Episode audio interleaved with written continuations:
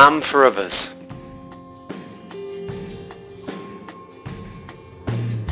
My name is Bishop John Wilson. I've been a priest for 21 years and a bishop for seven months. I want to say something to you about the beauty of the priesthood and what a grace it is to me to be a priest and now beginning to learn to be a, uh, a bishop in the church. My own journey towards the priesthood came really from beginning, not really from a religious family. I wasn't brought up a Catholic. I became a Catholic when I was 16. Um, I became involved in a church choir in the Church of England, and out of that, um, really began to ask questions about the Eucharist and how is Christ really and truly present in the Eucharist? And I came to see that that truth is manifested most beautifully and universally in the Catholic Church. So it was really the Eucharist that drew me to the Church. And in becoming a Catholic, with that came a sense of a vocation. I'd known lots of uh, of good and holy priests, and their example inspired me. And so I went to university, and then I went to seminary, and I was ordained a priest on the feast of St Martha in 1995.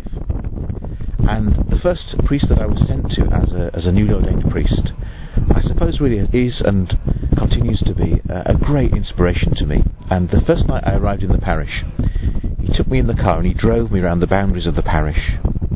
And he said to me, to be a priest is to be an extension of the love of Christ in service of his church and in love of his people. And for me, that sums up what it is to be a priest to be an extension of the love of Christ in service of his church, in love of his church and in love of his people. And I've seen that in so many different priests. I see it in so many different husbands and wives, in so many different people, that desire to be so on fire with a love for Jesus that it overflows into a love and a service of others in the church and in the world. And so for me as a priest, and now as a bishop, I cannot survive without a heart to heart relationship with the Lord Jesus. That he becomes my everything. Pope Francis recently spoke about how important it is to return to our first love. And our first love is the Lord.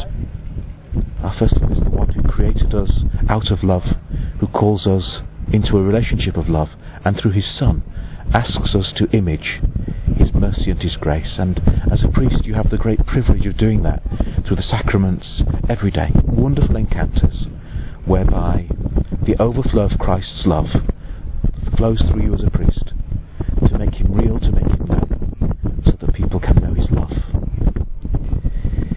If there's anybody who hears this and they're wondering, is God calling me to be a priest? Then it's so important that, first of all, you ask the Lord to tell you and show you how much He loves you. And then secondly, you just simply ask Him to tell you His will.